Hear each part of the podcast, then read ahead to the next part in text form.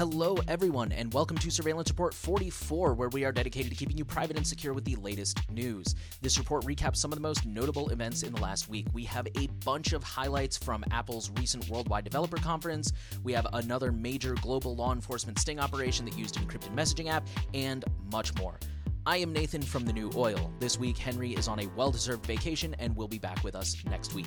This week, I would like to remind you that TechLore is community driven. That's right, you watching this or listening to this make all of this possible. If you have the money, be sure to donate via Patreon, Monero, or pick up some swag. And of course, there's always free ways to contribute, like contributing to Plexus, which is TechLore's open source. Um, I would call it an information portal. If you haven't seen it, it's really cool. You should check it out. Or, of course, you can just spread the word and share this podcast around.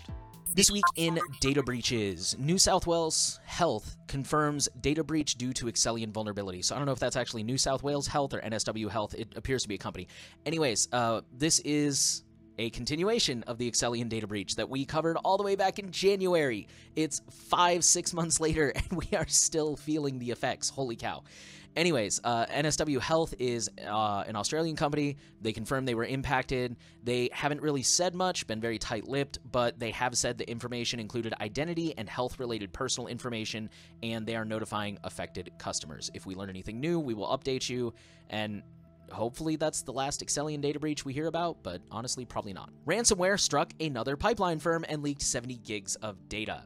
So, when the Colonial Pipeline got hit last month, which was a big story, I'm sure you all remember that, there was another company called Linestar Integrity Services, which was, quote, a Houston based company that sells auditing, compliance, maintenance, and technology services to pipeline customers, unquote. So, they serviced companies like Colonial Pipeline. What makes this story interesting and the reason we're learning about it now is because they actually swept this under the rug. There's a hacktivist group called Distributed Denial of Secrets, clever name, and they noticed that 70 gigs of this data was on the dark web and they tied it back to this company. This included emails, accounting files, contracts, software code, employees' driver's license scans, and social security cards. So that's bad. And they, like I said, they swept it under the rug, and we'll talk about that more later.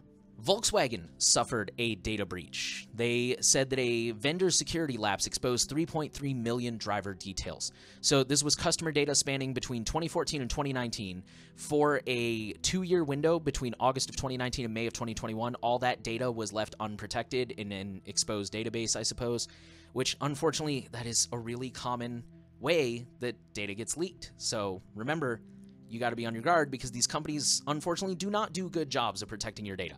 Data breached included name, address, email address, and phone number. Some of the records, uh, I think only a few thousand, but that's still a few thousand more than it should have been. Some of the records included driver's license numbers, dates of birth, and social security numbers.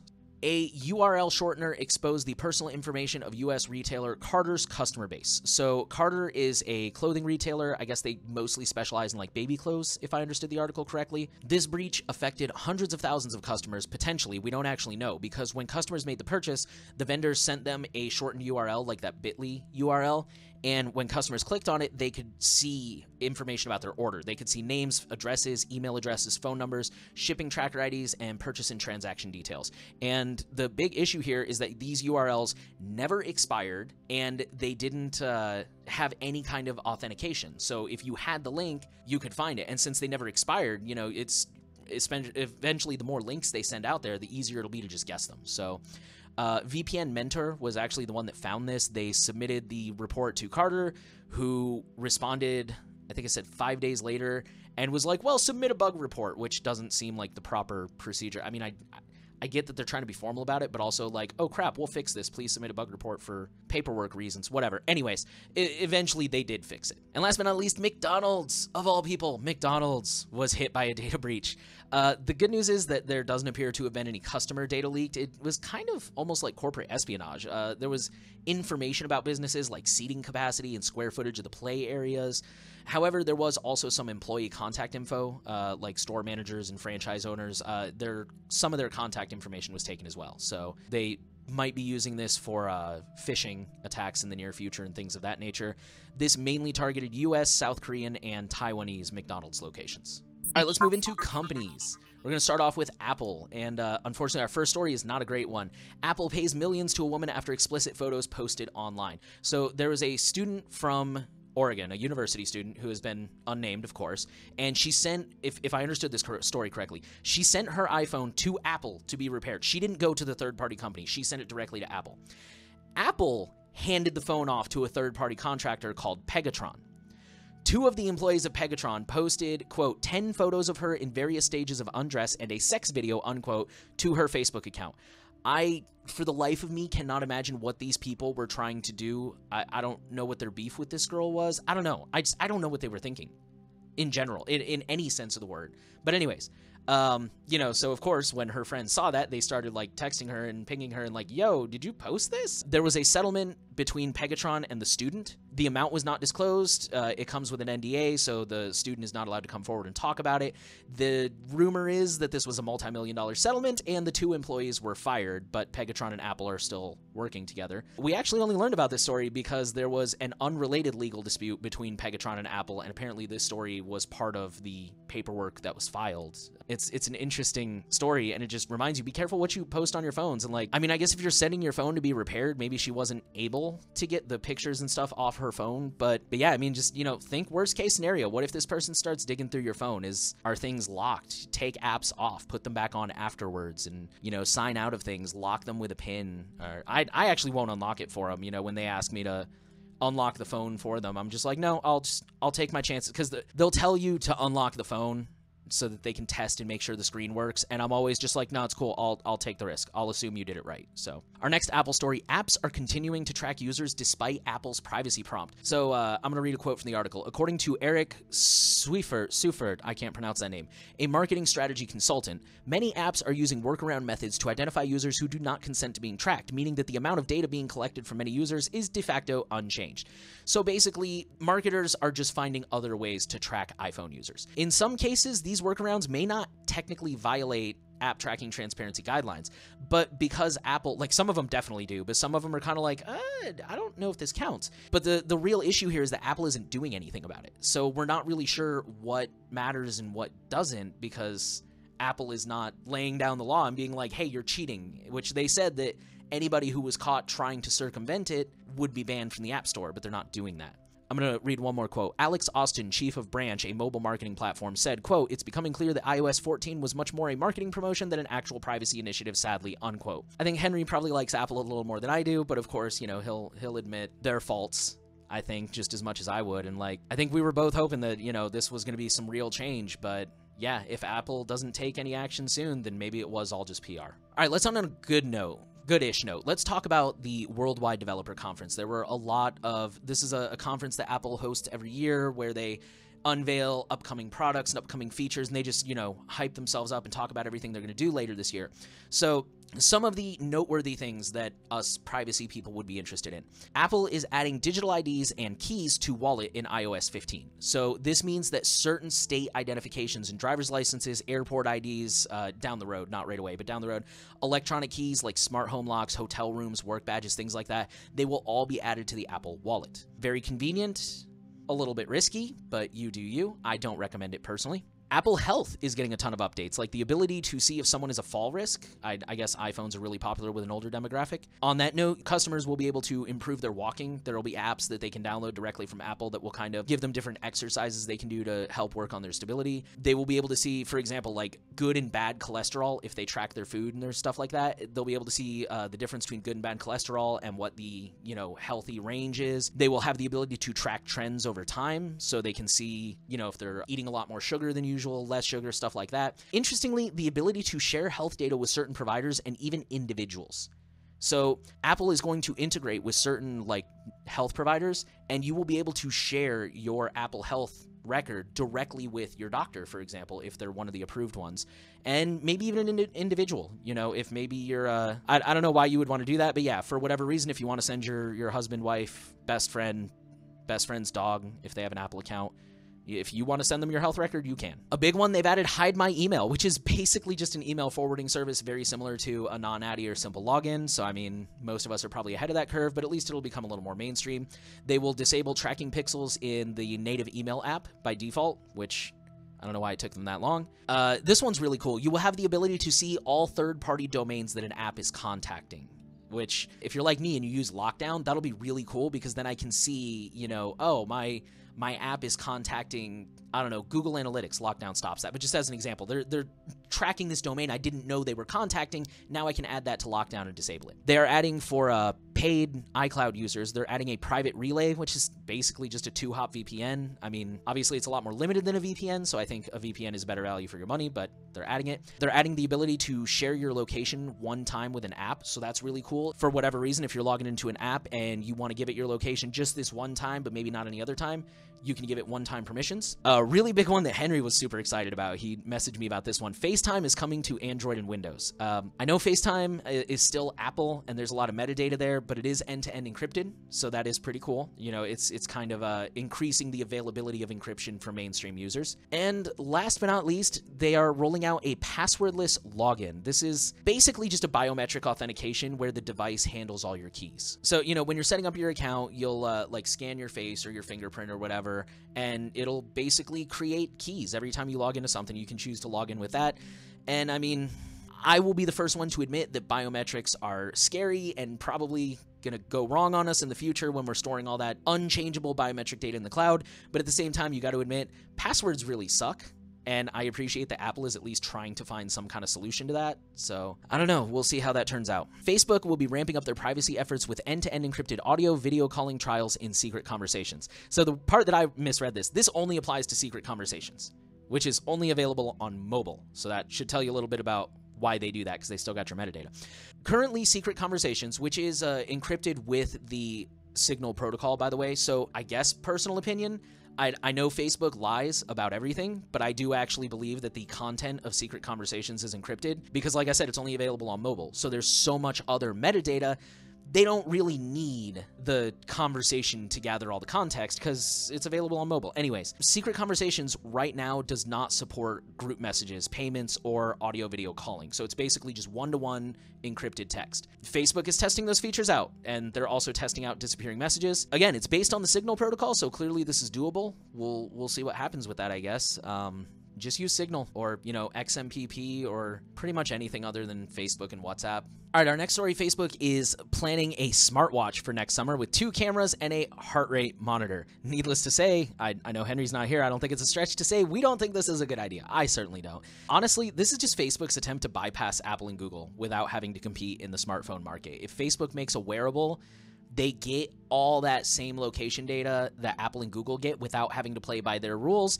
And like I said, if they make a smartwatch, they don't have to compete in the smartphone market. It's it's actually kind of genius from that perspective. But hopefully, uh, this will not take off. Let's talk about Walmart. Walmart is giving 740,000 employees a free Samsung smartphone. So these are going to be Galaxy XCover Pros, and Walmart says that they can be used for personal use if you want. You can take them home, you can make it your main phone, but they are mainly being rolled out so that Walmart can issue a new app called Me at Walmart and the app will allow employees to check and adjust schedules, uh, radio other employees. Um, I actually used to work at Walmart, and I will admit that was really annoying to not be able to get a hold of people because they short staff their stores so hard. Radio other employees, clock in, clock out, and there will also be a feature to, quote, help shorten the time it takes employees to get items from the stock room to the sales floor, unquote. I don't know how that's to work, but whatever. If you do work for Walmart, honestly, just leave this sucker in your locker after the shift.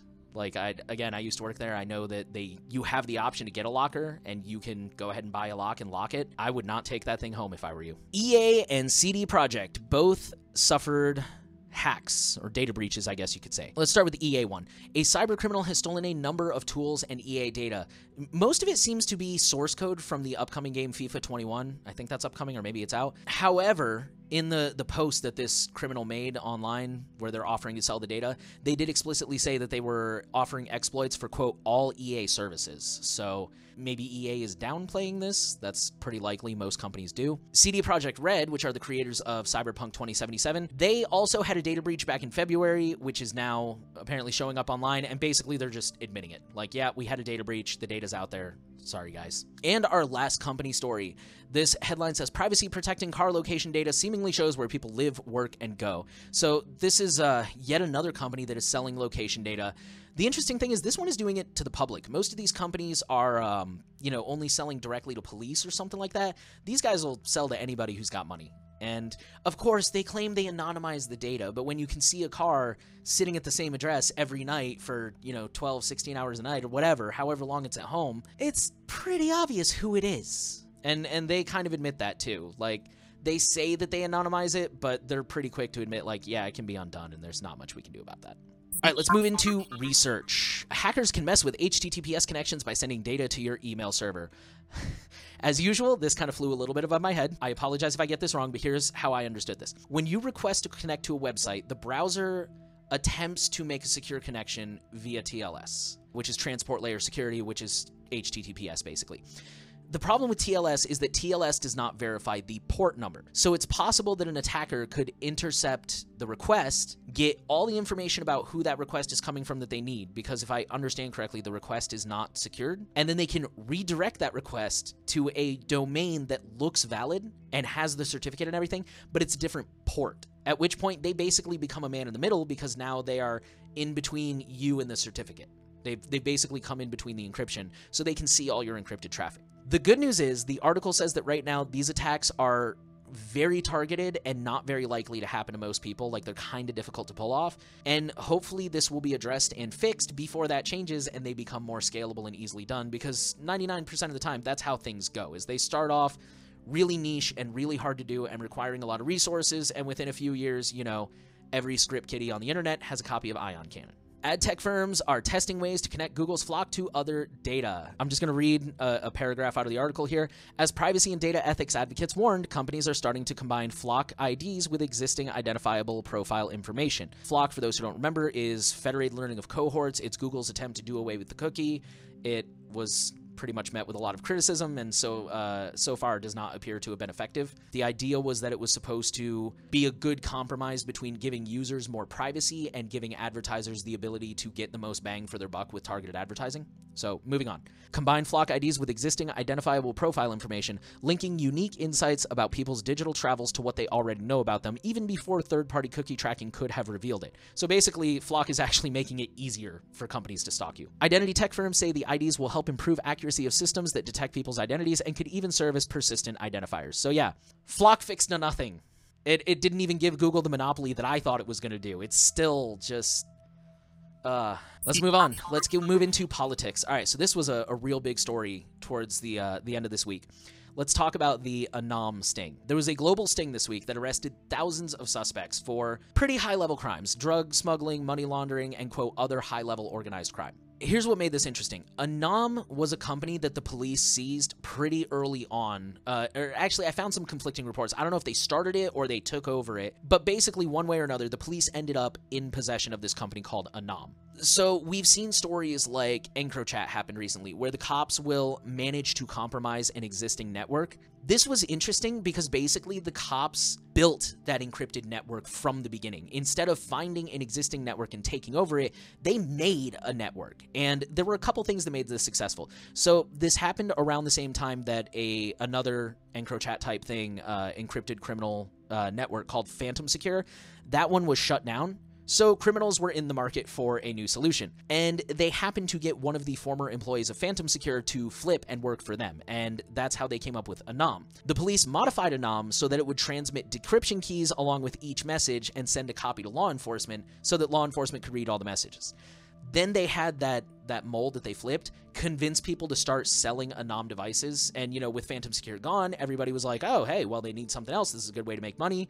The mole happened to know the right people, so it just happened to right place, right time, right people, and they got it off the ground. Uh, Australian police did most of the intercepting because it was easier from a jurisdictional standpoint. The article didn't really specify what that means. I guess they just have more relaxed laws regarding this stuff in Australia. On June 7th is when they began arresting people mainly because the warrant expired, but there was actually evidence showing that some of the criminals were starting to catch on and were trying to warn other criminals. So, I mean, either way, it was kind of time to move. So, lessons Anom was centralized, proprietary, and the entire device was sold by a company, which I, have said before. That was the problem with EncroChat. I think that was the problem with Sky ECC. That was probably the the problem with Phantom. You know, beware of things that are proprietary. Beware. I mean, don't don't be a criminal in the first place, of course, but just beware of things that are proprietary because you don't know what they're doing behind the scene. Um, beware of things that are centralized because they're easier to censor or compromise. And personally, I'm aware of things that come shipped already with the software. Like that's a big reason that like me and like Techlore, like we don't sell Tails USB sticks or things like that. And that's a big reason that like Pine phones, when you buy one, you can flash any OS on there you want. There's like five or six of them you can pick from. I think some of them ship with an OS, but I mean they don't care if you flash something else on there. That's the whole reason why is to give you control of that device and the trust that it's not compromised. I'm going to leave this story with an article from Wired about the effect that this story has on the wider encryption debate. Uh, in case you've new here. the the UK, Australia, and the US have all been complaining that end-to-end encryption will like cause child molesters and drug dealers to just run rampant around the world. And this whole story is just kind of illustrating like, well, clearly you found a way around it, so it, it does kind of undermine their message of like we need to ban end-to-end encryption. And Wired has a really good article about that. I totally recommend you read it. The US waged a secret legal battle to obtain the emails of four New York Times reporters. Here are the facts. Beginning in the last weeks of the Trump administration and continuing until March, the U.S. Justice Department attempted to get email records from Google, who handles the New York Times emails, as part of an investigation into a data uh, a leak basically there was a whistleblower who was talking to the New York Times, and the U.S. government was trying to pull Times emails to figure out who that whistleblower was. This is all part of the same investigation, but prior to that, they had actually accessed phone records for the same reason. So they went to the phone records, they didn't find it, they went to the emails. All of this came with a gag order, which means that the companies are not allowed to talk about it. Both the gag order and the order from Google have since been withdrawn, and Google did push back. Surprisingly, Google did not just roll over and hand them everything. Google was like, no, we're not going to hand that over. There's a couple of lessons here that I think are worth taking away. Number one, a couple weeks ago, we covered a story about Trump using the Justice Department to unmask a Twitter critic, and I said that I don't think that type of behavior is limited to Trump. And a lot of people accused me of placating the alt right or something. I, I don't care about that. Here's what I meant though assaults on privacy are not limited to Republicans or Democrats or whoever, libertarians, Tea Party, Green Party, it doesn't matter. The government is big, and different people in the government have different agendas. It does not matter what party someone is. I mean, this started with Trump, and Biden kept it going for several months. This is not a partisan issue. That's what I was trying to say, is like both parties will regularly propose laws or endorse laws or pass laws that are counter to privacy. So, you know, maybe your guy is in office, and I'm not just talking about president, I'm talking about senators, mayors, everybody. Maybe your guy is in office right now. Congratulations. That doesn't mean that you can let your guard down. That's what we were trying to say. We're, we're not trying to like let anybody off the hook and be like, oh, well, they all do this, so it's all good. We're trying to point out that it, it doesn't matter who's in power. They, whether intentionally or otherwise, at least from time to time, they all do things that are not good for privacy and you have to be aware of that and you have to keep your eye on them that's why we have a whole politics section in this podcast is to make you aware of these things so that you can hold your elected officials accountable Anyways, so this story also illustrates a lot of lessons about data. You've got to know who has it. You've got to know what they can and can't do with it. For example, I know they're not everybody's favorite, but like Proton. Proton does not have access to your emails. If the government had tried to do this with Proton, we'll just pretend there wasn't jurisdictional issues there, Proton wouldn't have been able to hand over anything. So you've also got to know what they will and won't do. Google pushed back. They won't always do that. A personal opinion here, sometimes self hosting isn't better. I'm a huge fan of self hosting, but I see a lot of people preach, like, oh, you should self host your own email, self host your own email, self host your own email. Dude, if the US government came after me for my email server, I don't have the same resources that Google does to push back. And that's not me saying use Gmail. I, we just talked about this last week. This is not an endorsement of Google. Google didn't do this because they agree with the First Amendment. Google did this because they knew they would lose a lot of customers if they didn't push back. The point is, it's just you've got to be aware of who has your data, what are the risks, what are the defenses, all that kind of stuff. All right, our next story. So, Customs and Border Patrol has released an app that uses facial recognition and geolocation to quote collect, process, and store unquote information about asylum seekers before they enter the U.S. Department of Homeland Security has argued that this is going to speed up the process and it's going to modernize the borders and would be more effective than quote walls and bans unquote.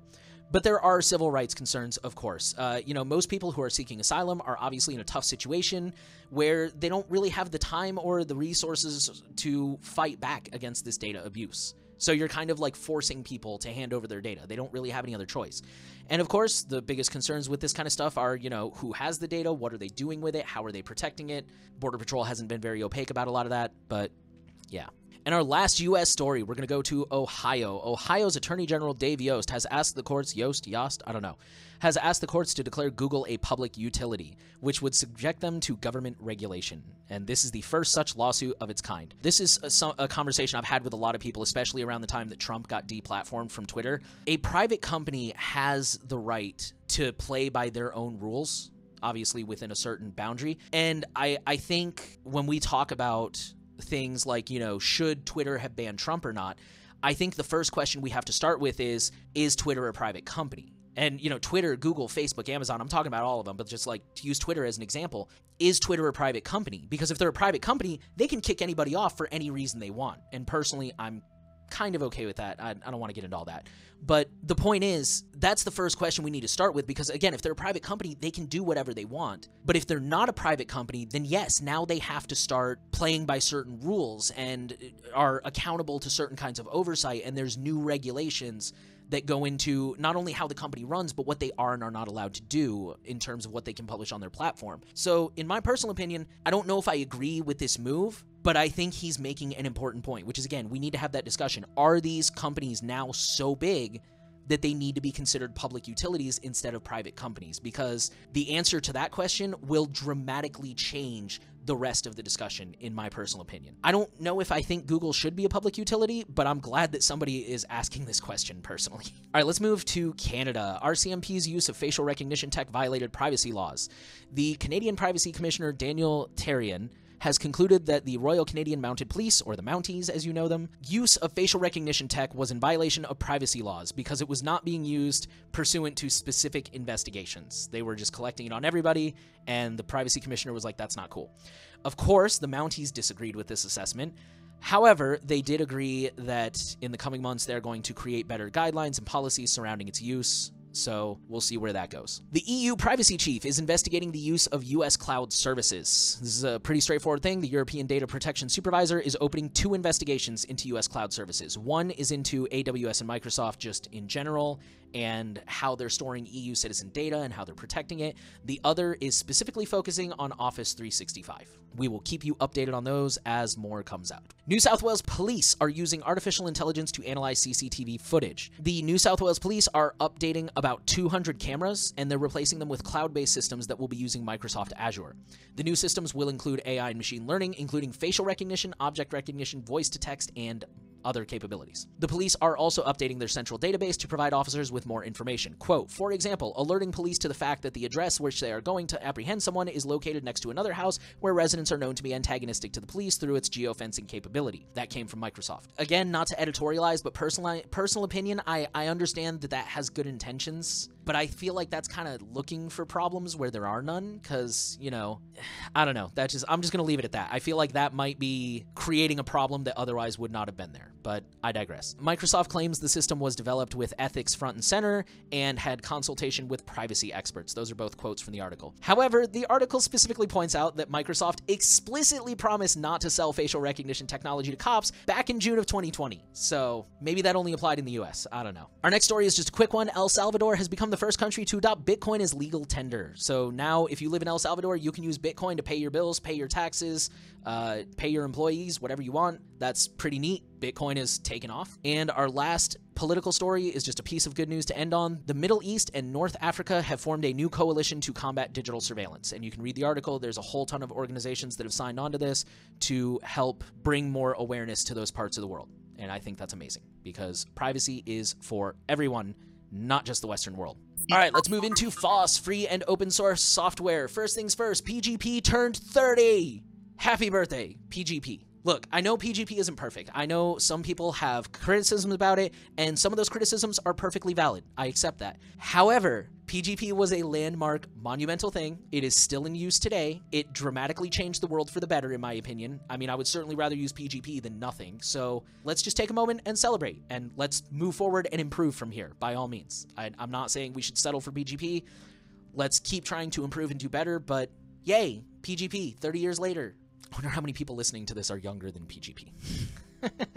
All right, our next story is specifically about KDE Plasma 5.22 has been released. It's a desktop environment. I don't use KDE myself, so I apologize if, if I say this wrong, but according to the article, it's got better Wayland support, it's got variable rate refresh and adaptive sync support, vertical and horizontal maximization within KWin Wayland, global menu applet support, support for acti- uh, activities, general bug fixes, gaming performance improvements, and then, of course, a whole bunch of other little things here and there. So, yeah, if you're a KDE user, sounds pretty cool. Go ahead and update. And last but not least, the next Linux kernel will always reserve the first megabyte of RAM. When your computer boots up, previously Linux kernels have reserved parts of the first megabyte so that the BIOS can do their thing and they can run their checks and look for the hardware and all that kind of stuff. With the new kernel 5.13, Linux is just going to do away with bits and pieces, just say take the whole first megabyte, we'll take everything else, and this will hopefully make uh, Linux a little bit more stable. Let's move into misfits. Our first story a ransomware warning. There's another spike in attacks on schools and universities. So, you know, just something to make people aware of if you're a university student or you teach at a university, work at a university, just be on your guard. There's a, another wave of ransomware attacks coming your way. All right, let's talk about the Fastly CDN outage. Fastly is a content delivery network that powers large swaths of the internet, just like Cloudflare. In fact, we saw a story similar to this uh, a few months ago, I think. So, what happened is Fastly went out for about an hour, and as a result, there were tons of websites like Twitch, Pinterest, Reddit that were completely inaccessible. Again, it only lasted about an hour.